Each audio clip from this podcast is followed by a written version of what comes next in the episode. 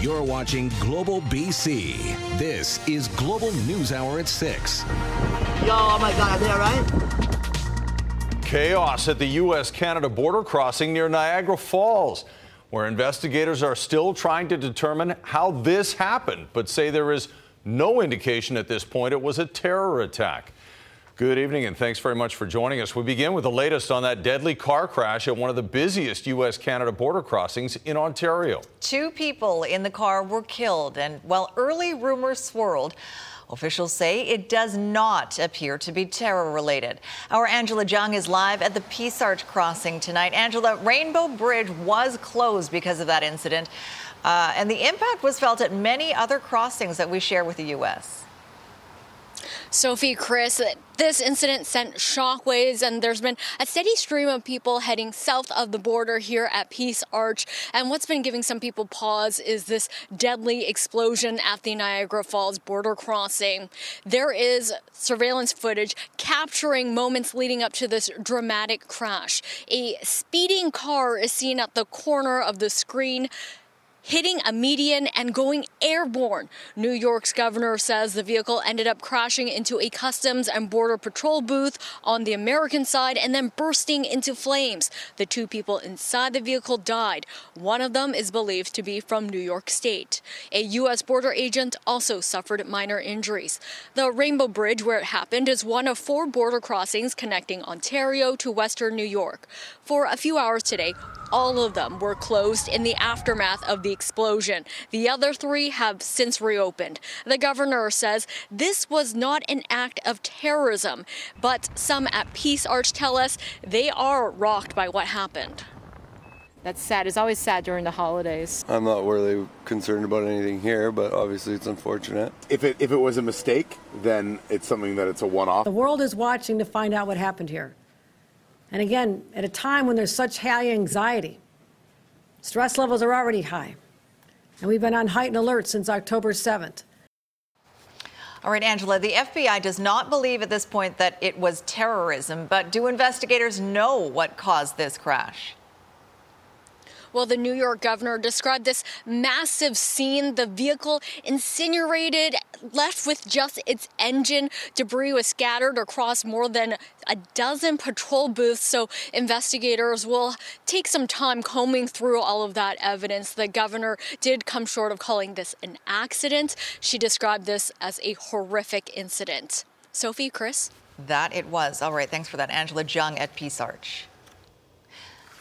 Now, a precarious situation and tricky rescue in downtown Vancouver after a collapse at a construction site trapped workers underneath fallen scaffolding. Grace Ke reports.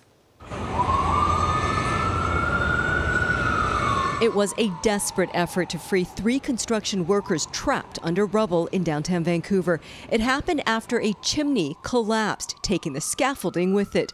You can see one worker pinned under the tangled mess, weighed down by massive blocks of stone. They did cut uh, a number of scaffolding pieces apart, uh, get them into clamshells, get them into um, that metal container basically, and extract it off the top of the building. It happened just before 11 in the morning at the First Baptist Church on the corner of Burrard and Nelson. The collapse happened on the roof of the church when one of the chimneys came down. One person who didn't want to be identified describes the scene. We had a concrete truck pumping uh, concrete into a chimney and filling all the voids, and unfortunately, all the pressure built up blew out the chimney and toppled over a t- uh, scaffolding tower and guys were on top and underneath of it got pinned. A construction crane was used to transport the patients to waiting ambulances. The Vancouver Fire Department's technical rescue team, police, and construction workers all worked together to free the men. At least one was able to walk on his own. They were alert and suffered non life threatening injuries. According to the Habler Group, renovations and seismic upgrade work was being done when the chimney collapsed. A statement reads in part We take the safety of our employees and the workers on site very seriously. We are working with WorkSafe BC and the City of Vancouver Vancouver to investigate and are closely monitoring the care and recovery of the workers. Operations at the site have been suspended while an investigation is underway. Grace Ke, Global News. Two months after the Prime Minister spoke of credible evidence, agents of the Indian government were involved in the killing of Sikh activist Hardeep Singh Nijjar in Surrey. The U.S. government is also demanding answers from India over an alleged plot to kill another member of the same group on American soil. Aaron MacArthur reports.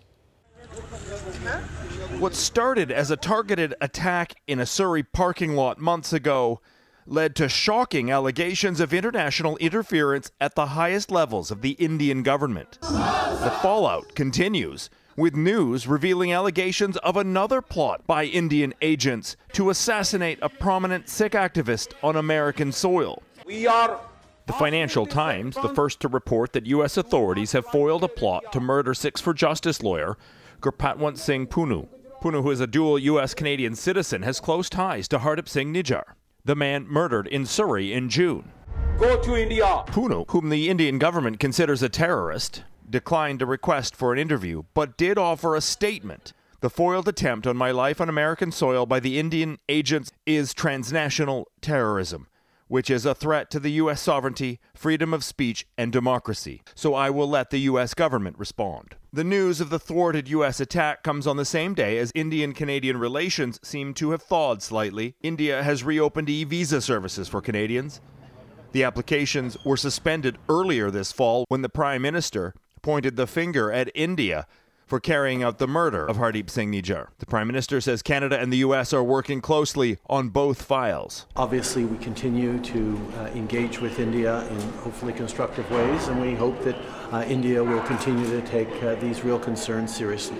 The Sikh community in Canada continues to be vigilant against the threat they perceive coming from the Indian government. Several warnings have been issued to activists in Surrey in the wake of Nijjar's death, but there are fears not enough is being done to protect their safety. It does concern me that many of those who have been open about being on a hit list merely got a knock on the door, knock on the door telling them um, your life is at risk, and, and that was it. According to a White House spokesperson, the Indian government is investigating the claims relating to Pannun and will have more to say on the matter in the coming days. Aaron MacArthur, Global News. The provincial government is expanding the speculation tax, adding 13 more communities to the list. But as Richard Zussman reports, mayors and council from some of those cities say they weren't consulted, and being included in the tax is a surprise. Speculators in BC's hot housing market have long been a target of this government, and now the bullseye is expanding. Our plan is to continue to deliver homes and keep taking action. Expanding the speculation tax is just one of the many actions. There are 13 new municipalities on the list.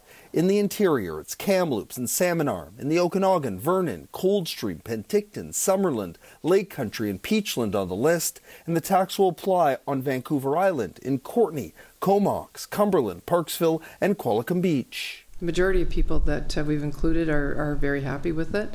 Um, some people express concerns. Those communities are still just trying to grapple with what it will mean to have the tax moving forward. I did not request, or anybody that said at Parksville request to be part of the speculation tax, but I am not disappointed. Developments currently underway may now be seen as less lucrative, impacting not just those who want a second home but want Penticton as their permanent one. If people just say, okay, we won't buy a house, we'll just buy a condo in Penticton to set our roots there, we're going to move there anyway eventually.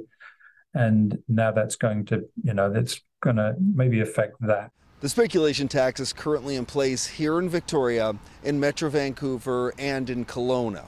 There are areas that are exempt and continue to be, including Whistler, the Gulf Islands, and the Sunshine Coast.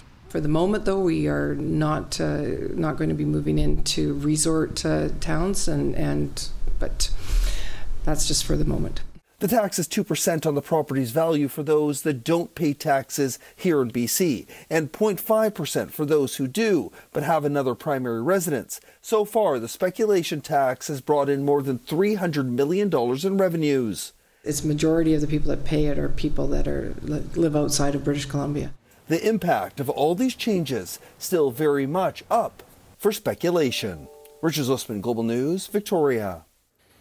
Keith Baldrey joins us now with more on these changes. And Keith, it might be time for a recap because there have been a lot of legislative changes when it comes to housing this Yeah. year. You're holding up the Take a- pages. Take a, look at all these bills. This is just the fall session. You usually don't see this type of legislation associated with the fall. It usually comes in the spring. But this is historic. This is the biggest ever housing initiative from any BC government. Here's a reminder, a list of things that this legislation aims to accomplish. First of all, there's those restrictions on short-term rentals that uh, has caused a considerable amount of controversy, requiring housing near transit stations.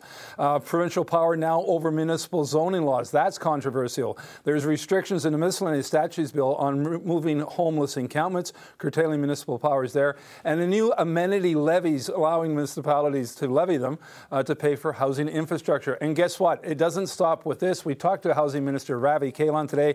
He says, get ready, folks. There's more coming in the spring. But we have more measures coming. Uh, some more measures we'll announce in the coming weeks, but also some additional legislation pieces that will come in the new year.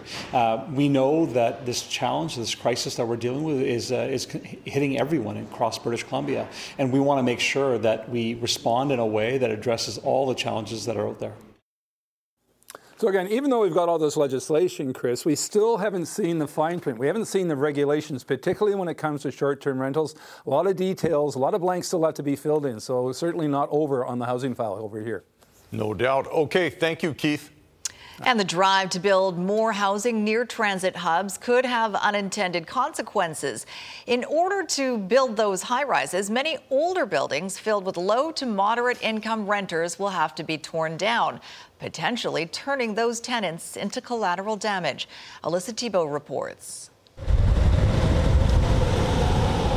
This is what the province is hoping for more of high density housing around transit hubs. But concerns are being raised about new legislation intended to get those homes built.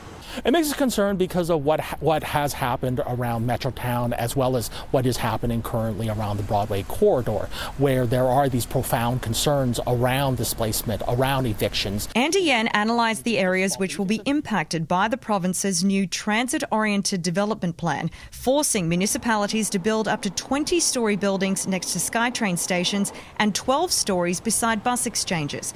According to census data, Yan says half of residents already living in those areas are renters. What happens when renters are in these buildings that are going to be rebuilt? That what's the transition process? What's the responsibility of these landlords? Our interview was adorably interrupted by a passing school group, and Yan says the province also needs to consider families. That illustrates actually another type of housing, housing, housing for families with children.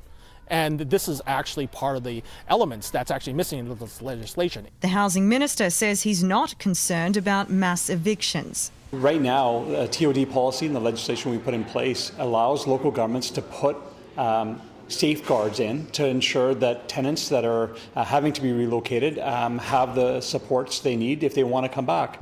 He points to Vancouver's Broadway Plan renter protections as an example of those safeguards. Housing is a human right.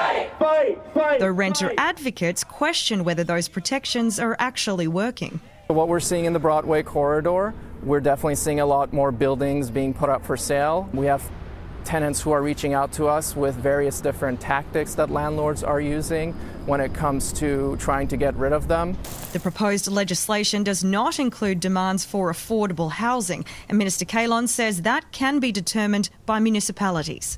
The province estimates this plan will get 100,000 homes built within the next decade. Details are still being finalised, and more information is expected in the coming weeks. Alyssa Thibault, Global News. And on this National Day of Housing, an alarming new report says more BC seniors are facing the potential for homelessness than ever before. The report, commissioned by the United Way of BC, has found the rising cost of living in recent years has put major pressure on seniors, the majority of whom are on fixed incomes. The reason that we created this report was because we were hearing from frontline service providers about the fact that they're seeing more seniors than they've ever seen before who are coming to them and finding themselves on the verge of homelessness in their 60s or 70s. Part of the group that's really vulnerable is our seniors who rent. So, about 20% of seniors uh, rent their house. And when you look at that in Kelowna, over 25% are spending over 50% of their income just on rent. So, it leaves very little uh, left over for food and rent and their medications. Advocates are calling for immediate government action, including raising the rental subsidy for seniors, which they say hasn't been increased in years. A so called sovereign citizen gets a lesson in Canadian law. It doesn't matter whether or not you agree. Okay, you're going to do what you're going to do. A driver who refuses to cooperate during a traffic stop runs into what might be the most patient officer in the country. Their exchange next on the News Hour. Intergenerational, you know, living has never been done here. A couple of Kiwi curlers find a new home living among seniors. What they're doing in Canada when it'll be summer back home soon. And revealing the name of the new roller coaster at the PNE and how it'll feel like you're riding lightning later. Sounds amazing. Right now, though, a traffic stop in Chilliwack earlier this month is getting some traction online with the driver claiming his rights were being violated. But as Cassidy Mosconi reports, both police and lawyers say his argument doesn't hold up. November 9 in Chilliwack. What appears to be a routine traffic stop. Hi there. Hi. License registration, please. Filmed and uploaded to social media. You haven't provided me the documentation. You do have a driver's license. You're driving with no insurance and wrong number plates. So you are going to be getting a traffic ticket today, and the vehicle is going to be towed.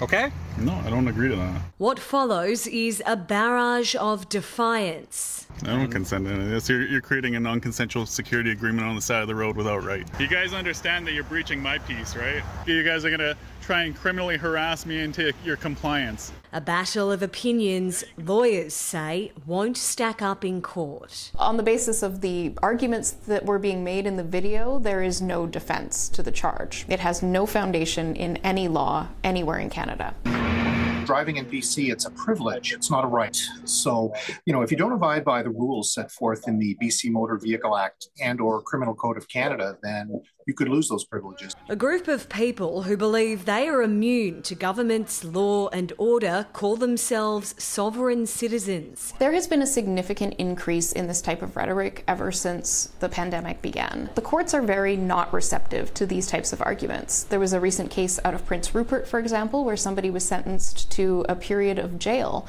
as a result of repeatedly bringing these arguments in court and repeatedly refusing to recognize the authority of the court. Police affirming they will continue to enforce the law. Everybody is uh, equally responsible to follow the laws set forth in those acts, and those laws are there for a reason. They're, they're there to make our highways safer. A message to those who don't agree. Cassidy Mosconi, Global News. An Alberta couple is speaking out tonight, the victims of vehicle theft. There's a twist, though, because they didn't have a vehicle stolen. No, instead, they bought one that was without knowing it, and now they are out their truck and the cash. Tomasia DaSilva reports. Because we were like we were in shock. It still hasn't sunken in. This truck, which was supposed to transport this couple into a brighter future, may instead drive them into bankruptcy. We are good people. We work hard for our money. That's why Armenia Casanova and Jan Linares thought long and hard before shelling out more than $48,000 for this 2022 Ram 3500. So the truck, drive around for half an hour. We went to a shop to pay for in, like inspection to make sure the truck is okay. The inspection went okay, no problem. Check the VIN number on the Dodge. We check the mm-hmm. VIN number by the door. We check registration, license plate all checked out fine. And to top it all off, the Calgary seller even gave them her plate so they could drive it home to Medicine Hat before the truck was fully paid off. Nobody does that, right? So it's like, that's a good person. Everything was all good until they took the truck into a local dealership. Suddenly, a, a whole bunch of people start running to, towards the truck and looking, open the engine, and they were like crawling underneath. They were taking pictures. This truck is stolen we needed to return to the original owner. And they seized my yeah. truck. That was July. It's now end of November. And despite Medicine Hat and Calgary police both investigating, and we don't have neither truck or the money. Calgary police tell Global News the investigation into this case is still open. However, we were unable to find out if any charges have been or will be laid. As for any money being returned back to the couple, police say that's a civil, not criminal matter. Call an attorney, I call an attorney, and the, everything they answer is talk to an attorney. Part stolen truck. It wasn't the whole truck. The couple doesn't know what part the seller played in all of this. They just know they did their homework and were still taken for a life changing ride. And the hope to get the money, the chances are very, very low. Tomasia DaSilva, Global News. Up next, reaction to the sentence for a convicted peeping Tom. It's so disappointing uh, and it borders on appalling. How a man who captured naked pictures of his tenant with a toothbrush cam got a big break from the judge. And a Salmon Arm woman survives a bear attack. How she fought back later. Seeing big delays both ways at the north end of the Arthur Laing Bridge, and it seems to be getting worse as drivers head to Granville Street to avoid a recently cleared crash northbound on Oak Street at 37th Avenue. Today's Lotto 649 Gold Ball jackpot is $40 million, plus the classic $5 million jackpot, two jackpots on every draw. I'm Trish Jewison in the Global Traffic Center. Angry reaction to a story we brought you last night. The sentence handed to a West Vancouver man who used a hidden camera to capture video of a young woman in his bathroom. As Kristen Robinson reports, critics are particularly outraged over the judge seeming to blame the man's actions in part on a marital intimacy deficit. He hid a camera in an electric toothbrush charger to take nude photos and video of an international student in the bathroom. The West Vancouver man pleaded guilty to voyeurism and was handed a conditional discharge, which means he will avoid a criminal record if he completes 30 months probation.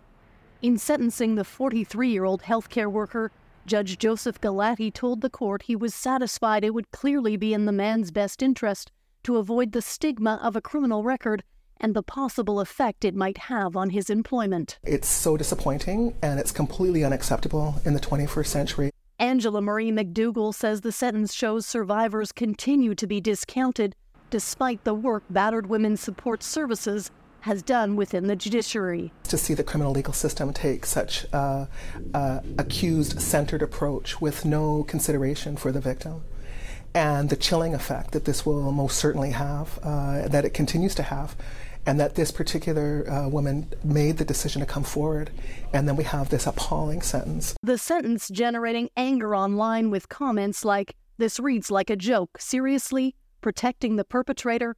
This guy is a pervert and a criminal. Our justice system is ridiculous. And, How dare a legal official put part of the blame on the wife? The latter in reference to the judge finding a marital intimacy deficit contributed to the offending conduct the couple now engaged in marital counseling. I guess we can only be better, and that's what we're working on. Another female student is now staying at the convicted voyeur's home. When she leaves on January 1st, the man must not have any females outside of his extended family living there during his probation. Once that's complete, there's nothing stopping him from hosting women again. I wonder if the judge has spoken with that student. I wonder if the student is aware of everything that is happening. Languages Canada's members receive 150,000 international students annually, and it says this case may prompt a review of its protection processes. You can hide a camera in a toothbrush now. So, how do we adapt to those new conditions? I think it's important. Kristen Robinson, Global News. Coming up, finding community after catastrophe. This particular thing uh, may have been a catalyst uh, to bring our people back together. How the Squilax First Nation is coming back better than ever from wildfire devastation. And making spirits bright at the Surrey Christmas Bureau. How you can help bring joy to new arrivals to Canada.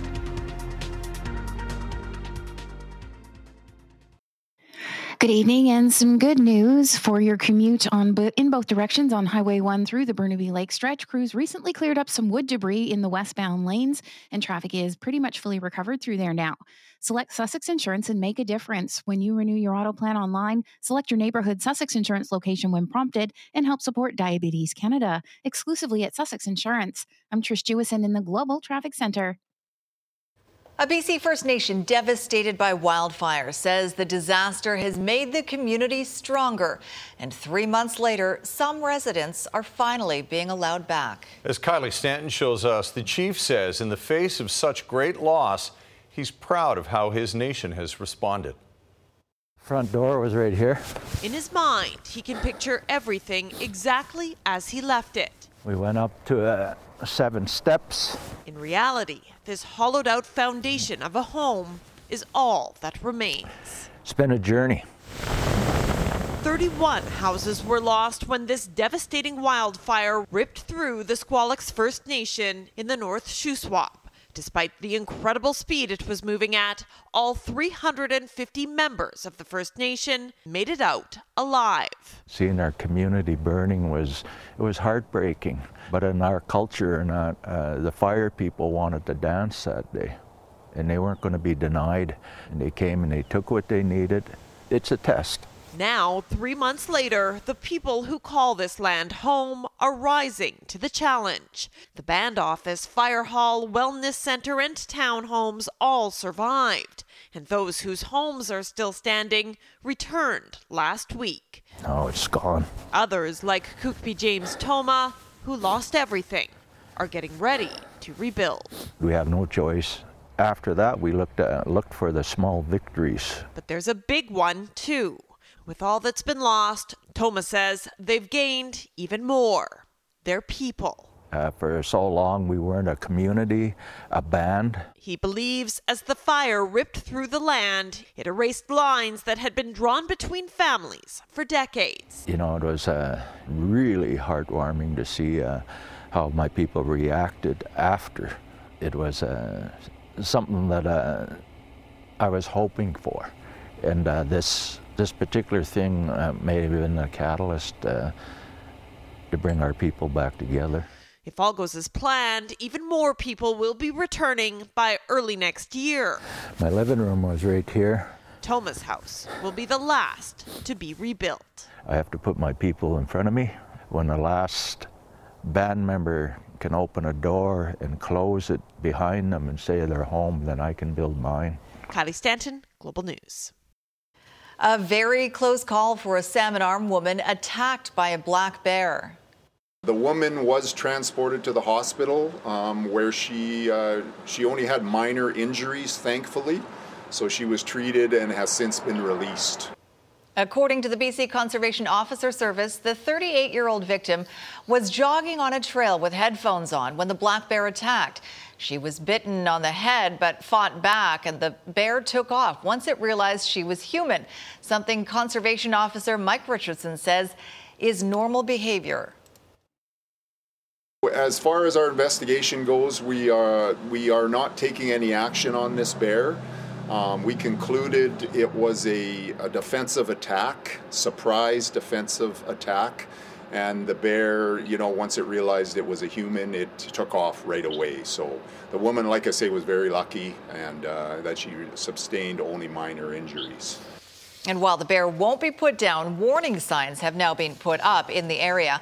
Richardson says the situation is a reminder of just how important it is to always make noise when you're out in wooded areas, travel in groups if it's possible, and always carry bear spray with you.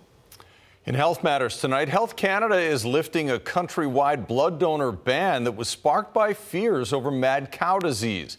The ban has been in place for decades, refusing blood donations from people who lived or traveled in the UK, Ireland, or France for long periods of time during the 1980s and 90s. It was initially put in place about concerns that mad cow disease was spread through blood and blood products. But according to Canadian Blood Services, nearly 30 years of research and surveillance has shown that those who previously weren't eligible to donate do not present an increased risk to the blood supply. So the ban will officially be lifted December 4th. Still to come, Kiwi curlers experienced Canadian hospitality. Canada and curling is kind of like New Zealand and rugby. After a cold day at the rink, their warm reception at this Calgary seniors home. And behold the Thundervolt. What makes the new ride with a new name at the PNE so special?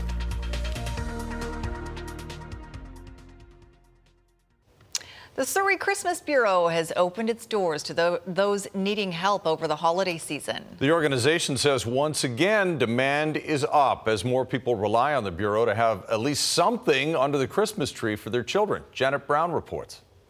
Uno de aquí, one from the top. Okay. Anyone you want. Jessica Hurtado came to Canada from Colombia just over a year ago. one medium toy. With her two young children and without the help of the Surrey Christmas Bureau. That's very popular. She says there would be no Christmas for her family. Muchas gracias por esta oportunidad. It gives me the opportunity to see my kids to be happy and and and healthy because sometimes we don't have the opportunity to provide for them. These are some of the items that we need for teens some headphones, we've got personal care items, we have drones. The Bureau is expecting an even greater demand this year than last. With over 2,000 families registered for toys and grocery vouchers inflationary pressures that, that we're all seeing at the grocery store are really having an impact. I know, uh, you know, rents are high, paychecks are not keeping up with the cost of living. With demand up, the Christmas Bureau couldn't exist without the 300 volunteers who put in a total of roughly 12,000 hours. Everything from setting up the fencing, setting up shelves, um, sorting toys, um, putting them on the shelves. And these grade 11 students from Guildford Park Secondary are volunteering for two days. It's nice as a student to be giving out to other people. Everyone has like children that they want to make happy, and every child deserves to like have some I don't know, just like a really happy Christmas. We try and make it as organized as possible, as if we are a Toys R Us. The Bureau so is accepting donations for children and teenagers, as well as money for grocery gift cards. The last thing I ever want to see is to have a family come in and see almost empty shelves and think they're getting the last thing on the shelf. Jessica is heading home to wrap up her haul of gifts, happy to have something to put under the tree for her kids at Christmas. Gracias. Janet Brown, Global News. Thank you. Those day, well, Forget our Christmas wish breakfast coming up in uh, that's right. December 13th. Those days are counting down quickly. All right, we're going to bring Christy in for a look at weather now and some beautiful and interesting cloud formations the last few days. Yeah, it's so strange. So we've had the third uh, sort of rare cloud event just spotted yesterday. That was the third in five days. So we had Kelvin Helmholtz wave, which is extremely rare. We had lenticular clouds, and now this. These are asperitas clouds, and they were captured over Qualicum Beach, but I actually saw them in North Van over my home as well. Jason sharing that photo, and look at this shot from uh, Denman Island. Thanks to Thomas for that. They almost look sort of ominous or stormy, but they actually don't produce any rainfall, and it's actually indicating that the main rain or stormy event has now passed. We don't know exactly how they're created, but we uh, there's a sense that it's in behind, say, a thunderstorm or even a very strong frontal band where we get convection in the atmosphere. And when we get this stratus layer of cloud and convection, you can get a wave-like form like this. Now you see some sort of wispy bit, bits underneath, and that's generally indicative of, say, windy conditions or winds at different directions in the higher atmosphere, causing that sort of wispiness. Clearing sky, yes, we're,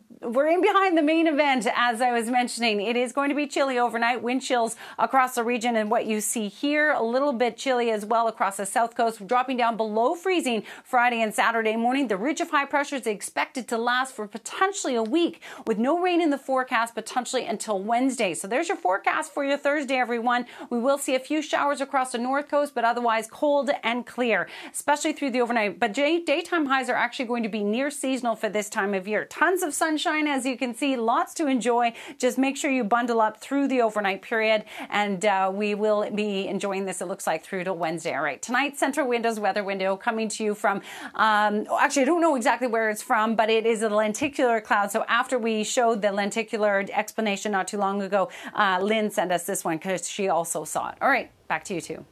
Cool. Looks uh, spacey. Yeah, wild. All right, the PNE has revealed the name of its new roller coaster, which it says will be the fastest electric launch coaster in Canada. More than 3,000 names were suggested in a contest, and ultimately the PNE decided on the name Thundervolt. The new coaster will be located at the former site of the retired Corkscrew coaster.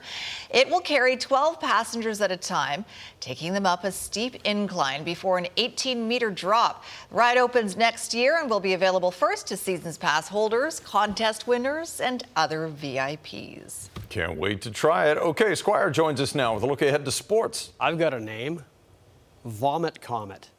yeah. NASA uses that one for their plane. I know that. Uh, Canucks in Colorado tonight, which means two of the best defensemen going head to head. You know, you're playing against Cale Makar. You know, he's him and Hughes. Like, imagine watching those two guys play tonight. Well, we will. Makar is three points behind Hughes in overall scoring. The Canucks have to be careful because the Avs have the always dangerous transition game. Okay, thanks very much, Squire. Also tonight, how a couple of Kiwi curlers ended up living at a Calgary seniors home.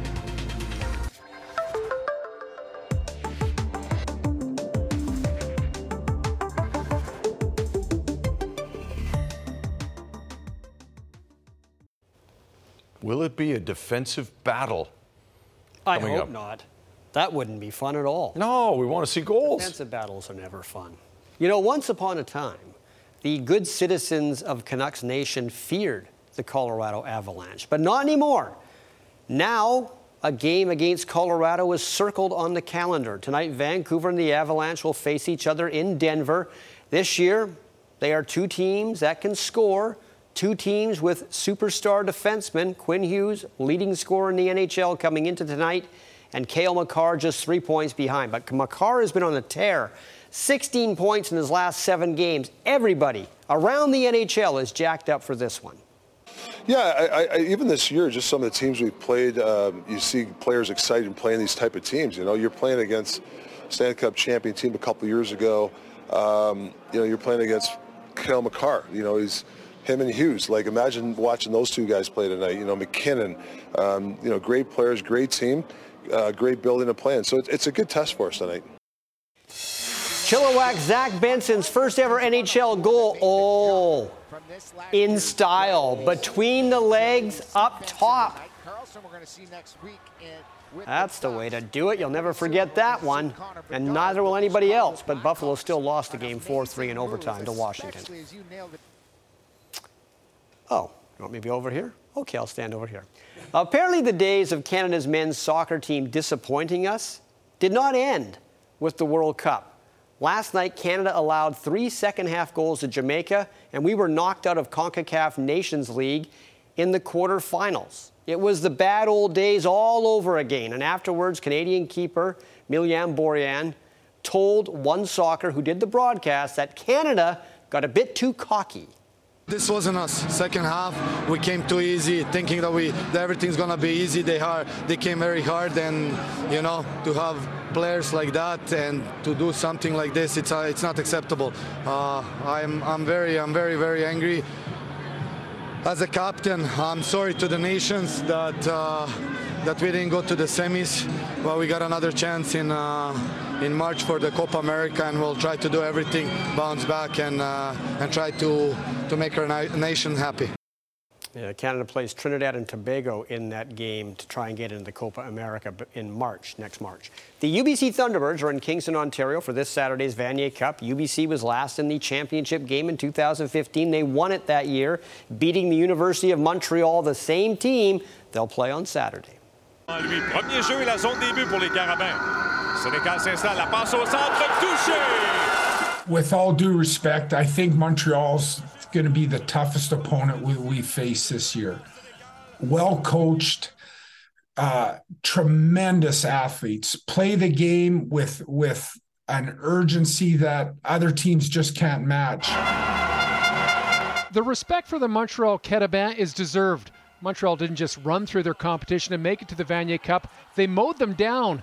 Last weekend, Montreal knocked off number one ranked Western Mustangs in a dominating performance, forcing nine turnovers. In three playoff games, the Carabins have yet to give up a touchdown while allowing a grand total of just 12 points. I'm not I'm not playing the underdog at all, Jay. Like we I, I don't believe in that. Um, we're a very good football team. We're probably just gonna be playing the the, the best team or our you know, one of the best teams. But this is a very good football team, and, and we've we've got to be able to come in there and uh, prove that we are as well. For the first time since 1997,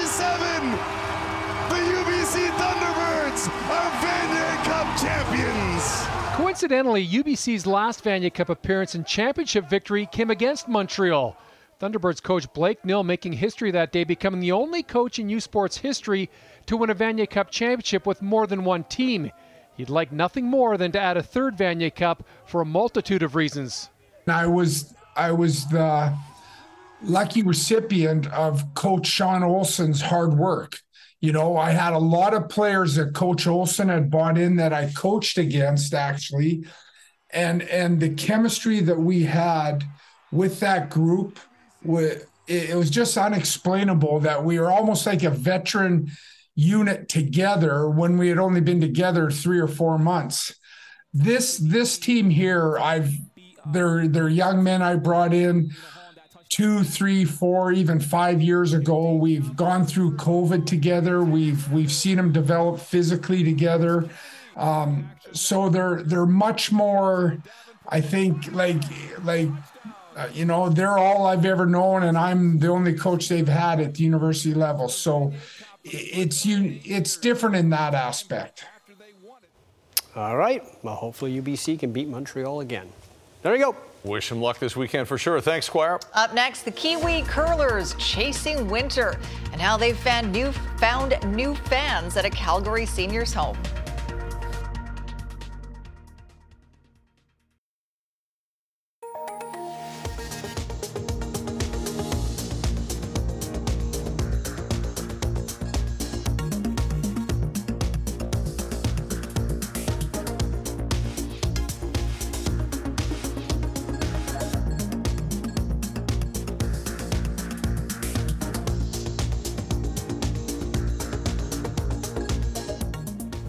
Jordan Armstrong is standing by in the newsroom with a preview of what's coming up on Global News at 11 tonight. Jordan.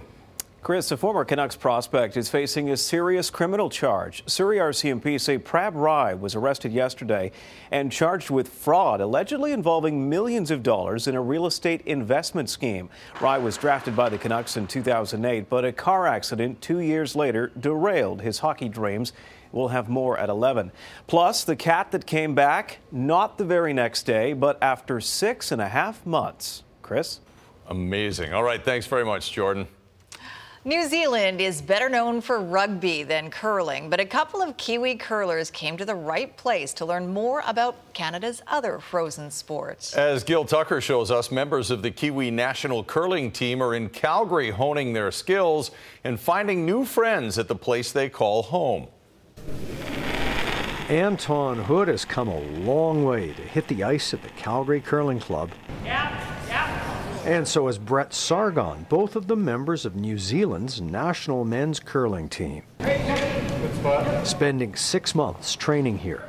Canada and curling is kind of like New Zealand and rugby. It's obviously one of the superpowers in world curling. Also using their time in Calgary to polish their skills in another game at the Colonel Belcher Seniors Home. We uh, enjoy you guys so much. Settling into their apartment units here, getting to know their fellow residents. It's really nice connecting with a different generation, and you hear a lot of stories and you get a lot of wisdom.